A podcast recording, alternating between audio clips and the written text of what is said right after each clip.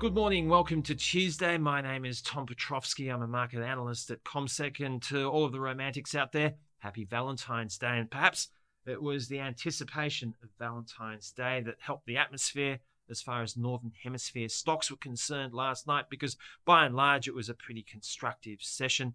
Where Europe was concerned, it started off in a pretty conservative fashion, but the gains built over the course of the session, helped by improved news flow. The European Commission most notably upgraded growth forecasts and downgraded inflationary expectations. So I suppose by the time private forecasters come to the table with their forecast, the markets have already uh, really unpicked issues and have got a very good understanding of what's driving things in the bigger picture. But there's certainly no harm done when a body like the European Commission uh, says that the euro area should avoid a technical recession. They now expect the economy to expand by 0.9% over the course of the year, but probably more meaningfully, they are expecting a considerable moderation in inflation compared to last year. So, uh, previously uh, in 22, uh, euro area inflation at 8.4%, they're expecting that measure to moderate to 5.6% over the course of the year. So, that was uh, certainly helpful. Elsewhere, there was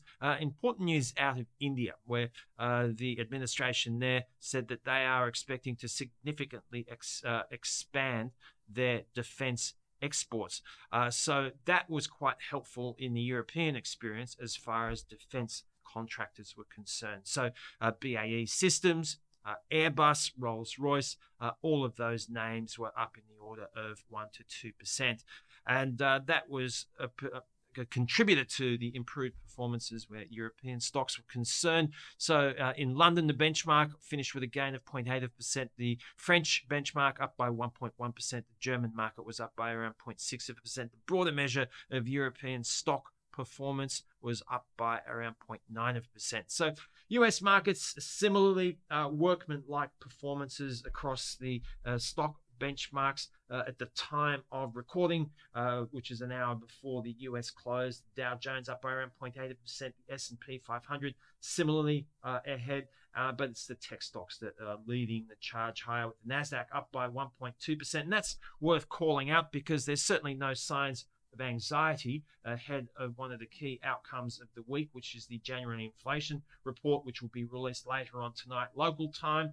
Uh, the market's expecting that uh, to come in at around 6.2%, which would mark uh, the lowest outcome since October 21. And uh, on a similar theme, uh, the New York Federal Reserve, uh, in its consumer survey, um, the uh, expectations around inflation uh, came in at the lowest level since the end of 21 at around 5%.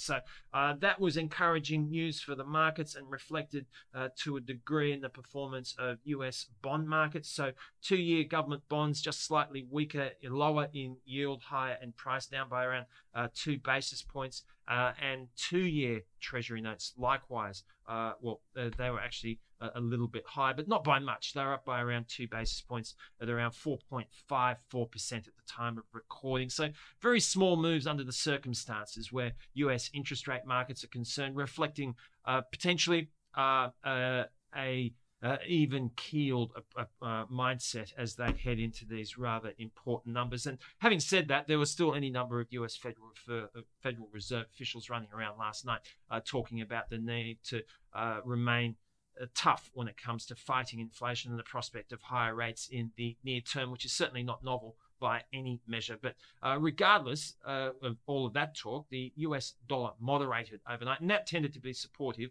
where commodity prices were concerned. So, uh, oil, even though there's suggestions of uh, cutbacks from Russian production, uh, prices were just firmer by a modest amount, up by a third of a percent or 22 cents to $86.61 for Brent crude oil. NYMEX light sweet crude oil up by a half of 1% or 42 cents to $80.14 US a barrel. Gold futures slightly easier, down by around 0.6 of a percent or $11 an ounce to 1,863 dollars 50 US per ounce. Iron ore futures a little bit easier in their most recent session, down by a percent or a dollar 38 to 123 dollars 76 US per ton. So, uh, as we look ahead to the session today, quite a, a busy day as far as companies reporting their earnings figures. Uh, Ansell, CSL, James Hardie, Sims, and Temple and Webster amongst the organisations which are set to report.